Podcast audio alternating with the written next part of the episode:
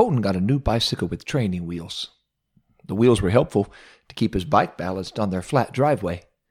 The helpful wheels also allowed this young learner to pedal quickly down the sidewalk without falling down. Then he saw his big sister riding her bike in the backyard. Oh boy, he thought. I can go where she goes, I'll keep up. Turning off the sidewalk, he bounced onto the grass.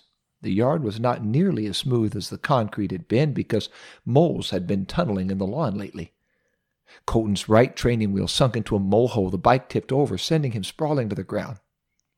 Grass stained and slightly bruised. He looked at his training wheel and frowned. You were supposed to keep me safe. He pushed the bike away from the hole and got back on. Pedaling forward, he soon discovered the backyard had some pretty big slopes he hadn't noticed before while on foot. Instead of helping him on the rough terrain, the training wheels actually caused him to spill over once again. After a month of riding only on the sidewalks and solid surfaces, the young man developed the courage to finally take off the training wheels.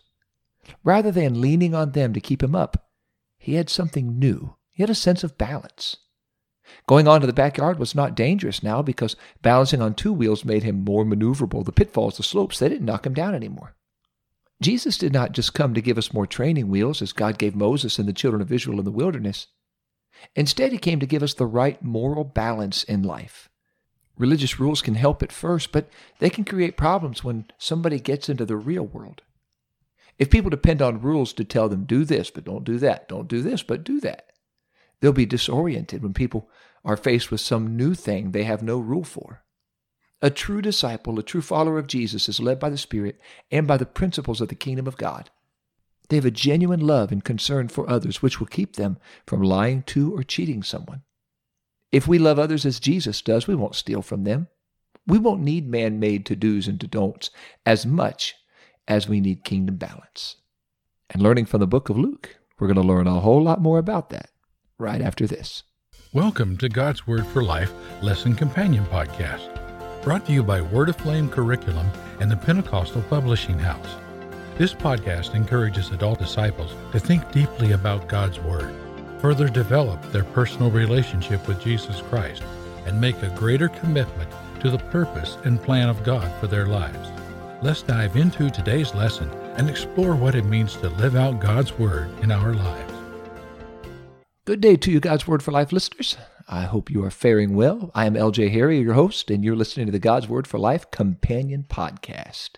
It's called Companion because there is a companion student guide. If you would like to follow along, you can. If you don't have one of those, you can pick them up at pentecostalpublishing.com. There's a shameless plug. But we are going to be looking at the lesson dated February 27th, 2022, entitled Following the Teachings of Jesus. And that lesson stems from Luke chapter 6, verse 46. It's a question Jesus asked. He asked, Why call ye me Lord, Lord? And do not the things which I say? That's a pretty good question. We've heard people say before, I'm blessed, and may God bless you, and oh, bless their heart. Of course, we know that last bless their heart. That means something different than bless their heart. Several other statements use that word bless. A better version of blessed is the person might be life will go well for the person. If we are blessed of God, life goes well for us. We're filled with hope. Jesus taught that. He taught that life goes well for those who learn to value the things which are opposite of what our world celebrates. Life goes well for the poor who gave up their things for the kingdom of God. Many of Jesus' followers, they found themselves in poverty. Several, however, chose poverty by leaving their jobs, leaving the comforts of home so they could follow Jesus and thrive spiritually. They bought into the kingdom, which meant they had to stop clutching the things of this world. How have you found the values of the world to be upside down when compared to the values of the kingdom of God? Jesus said disciples who work to make the world a better place will be persecuted, but they are blessed. He said it in Luke chapter 6 verse 22, blessed are you when men hate you. And that doesn't make sense, does it? It doesn't because it's upside down. Blessed are you when men exclude you and revile you and cast out your name as evil for the Son of Man's sake. Rejoice in that day and leap for joy. that's, that's definitely upside down.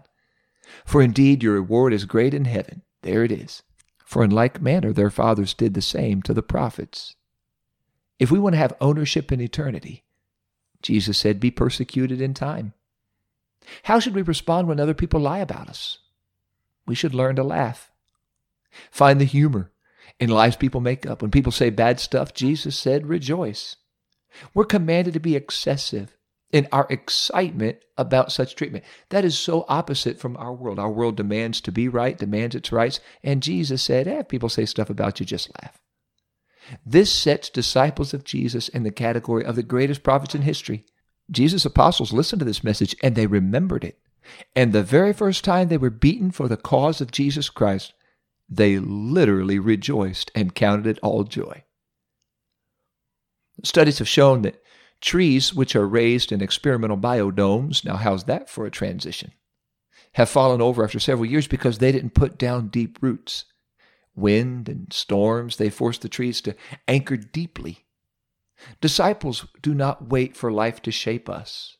We consecrate ourselves and volunteer for a rough ride. It's not going to be pretty, but we are going to be blessed.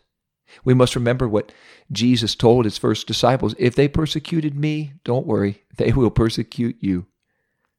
Think about it in your life. What tough situations have you endured because of your faith? And how has it shaped and even strengthened you? Jesus taught life goes well for people who have pure hearts. Many so called Christian things have been done out of selfish motives. Not only does what we do matter, but so do our motives. We, we must give, we must lead, we must sacrifice out of pure hearts, not underhanded or selfish motives. If we're not seeing God clearly, we need to check our hearts because the humble, the pure, Jesus said this in the Sermon on the Mount, they will see God clearly. And He loves peacemakers. Blessed are the peacemaker. Nobody can be a peacemaker and be proud. Proud people blow up under pressure. They can't receive correction. Being a peacemaker is smiling and loving even when you're falsely accused. Our world can excuse a bad temper, but that's not disciple material. Jesus' list reveals the new set of values by which disciples are driven. He celebrated the poor the world despises. He, he also warned that doom would come to the rich because they've already received their consolation in this life. Congratulations, you've got money, but that's all you get. Those who are self satisfied in luxury and possessions and pursuing their best life now really have no hope in the next life because our best life is not now. Our best life is then. We don't have to hit rock bottom to get a right heart. We can choose brokenness. We can choose to be generous. We can choose to give, to share, to give up a meal, to give resources, to help others, to separate the comfy life for a time. If we struggle to be hungry for the things of heaven, it might be because we're too full of the things here on earth. Sometimes we need to hunger before we feel that hunger for righteousness, because those who fill themselves now, Jesus said, would be starved eternally. That's a principle concerning fasting. Maybe it does us well to hunger through breakfast, lunch, or dinner in order to remember we are supposed to hunger for righteousness. Speaking of fasting, how has the practice of fasting helped you in your spiritual life? A few years ago, my family and I went out to South Dakota. We went to visit Mount Rushmore. And we were amazed to see the countenance of four presidents there carved in the side of the mountain. Now, it would be impossible to carve the face of Benjamin Franklin into that of Abraham Lincoln. There's not enough material left, and too much has already been removed. I mean, Lincoln's face is nothing like Ben Franklin's. Just take a look at a five, and if you have a hundred, take a look at a hundred, and you'll see. But God can do more with a person who comes to Him as nothing.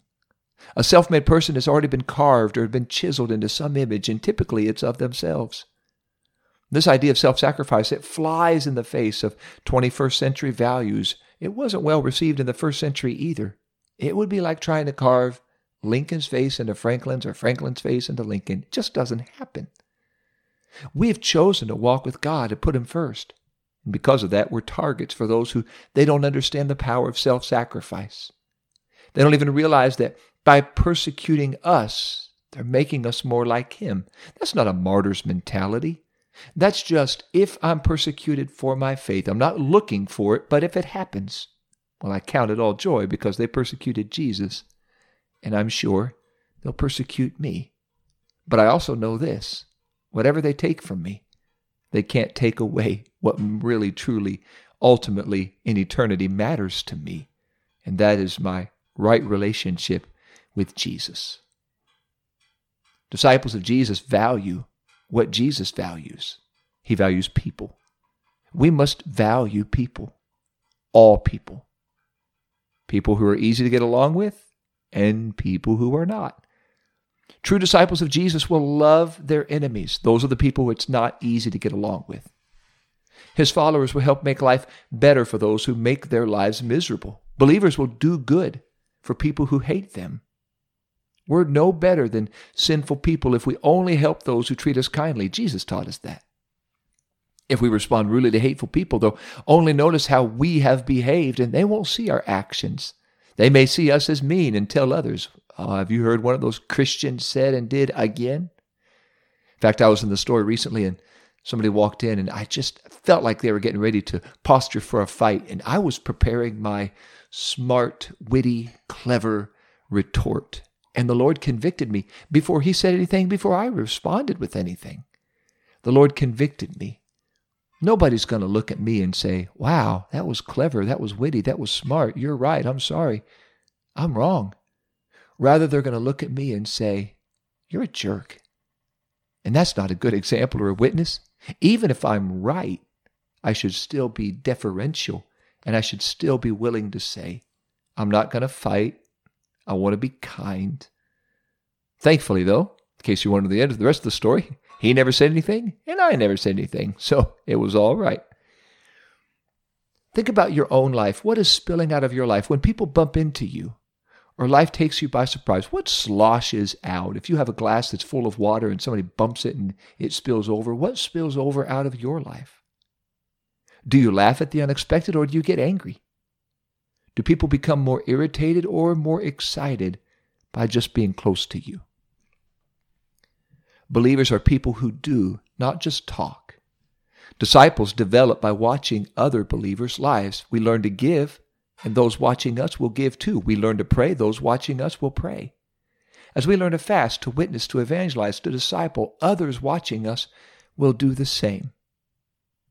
There's a story about a world traveling speaker who was overseas in a hotel room and had a broken air conditioning unit. And if you've ever been in one of those very warm countries in the middle of their summer, a broken AC unit is not pleasant. So he anointed that air conditioner with oil and it started working amazingly. He also told stories about healings when happened when he put his hands on people and he prayed. And hearing this, a young man remarked, Wow, he is a man of God. But is that the gauge? Being able to pray with somebody or something and God works a miracle, is that how we gauge who is a man of God? Sadly, his poor financial management, it destroyed the church where he was pastoring.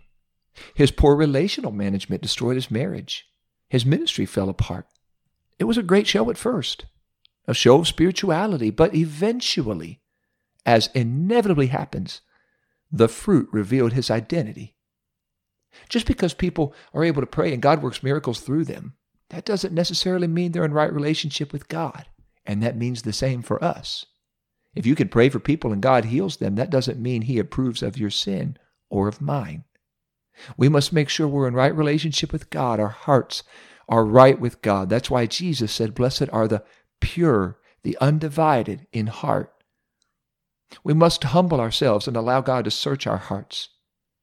Do we get caught up in everything God wants to do through us? Or have we taken the time to develop a genuine relationship and connection, not just with God's blessings, but with a God of those blessings?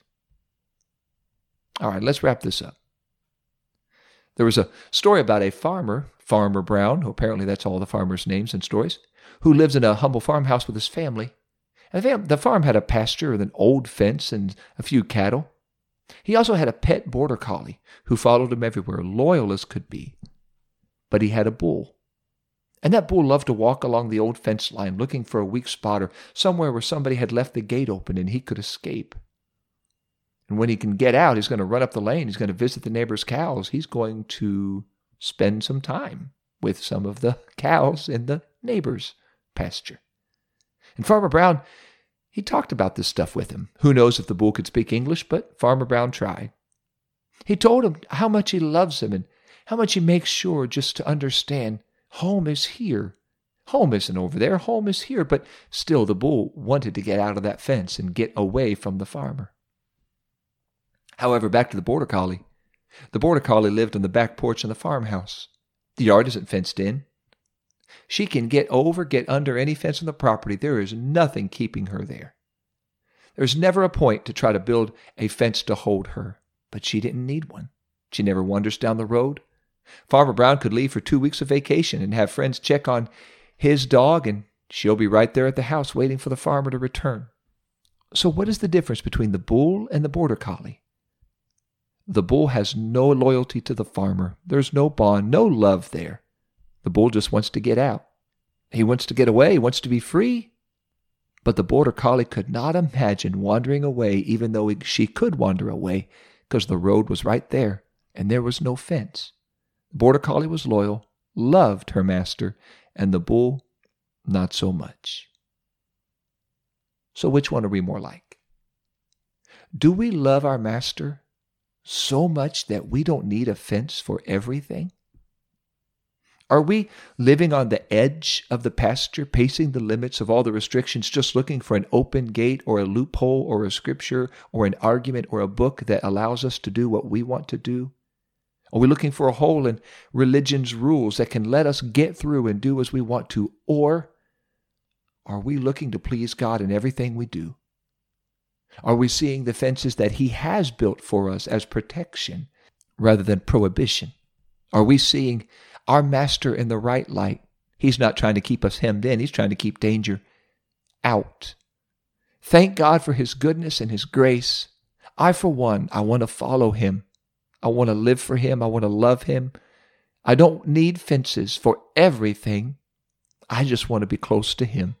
And close to Him, I know you know we're safe. Let's pray today. Ask the Lord to give us a deeper love for Him as a disciple, to follow Him, to love Him, to want to please and be close to Him and bring Him glory in the lives we live. Lord Jesus, thank you so much for calling us to be your disciple. Thank you for calling us to follow you. And what you have said, not only to read it or hear it, but to do it. I do pray, help every one of us to follow this Sermon on the Mount. Help every one of us, Jesus, to be more like you, to be loyal to you, to love you, to follow you. Even if we're persecuted, to still count it all joy because we are counted among those who have suffered for your name's sake. I do pray, help every one of us, Jesus, not to need fences for everything, but rather May the law by which we live, may it be a law of love. Because we love you, you have loved us, and do love us. Help us to love you, I pray, in the lives we live. We love you and honor you in the name of Jesus. Amen. Thank you so much, God's Word for Life listeners. Be sure to click subscribe so you will never miss any episode whenever it comes along and click share so you can share these episodes with others and they too can be blessed by hearing the Word of God and growing in their relationship with God as well. Thank you for all of you who do share. We have seen an uptick in our downloads, so thank you so much for all of those who are sharing this and continue to listen and grow in your relationship with Jesus. Next week, we start a brand new series and a brand new quarter. We're going to start a series called Our Hiding Place, and our first episode will be called Living Out God's Word. I'm looking forward to sharing that with you next week, and always look forward to learning and living out God's Word for life.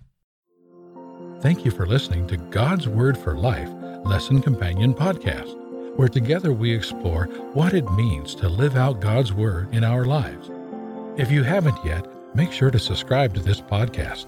And if you are looking for other Bible study tools and resources to encourage you in your walk with God, Visit us today at PentecostalPublishing.com.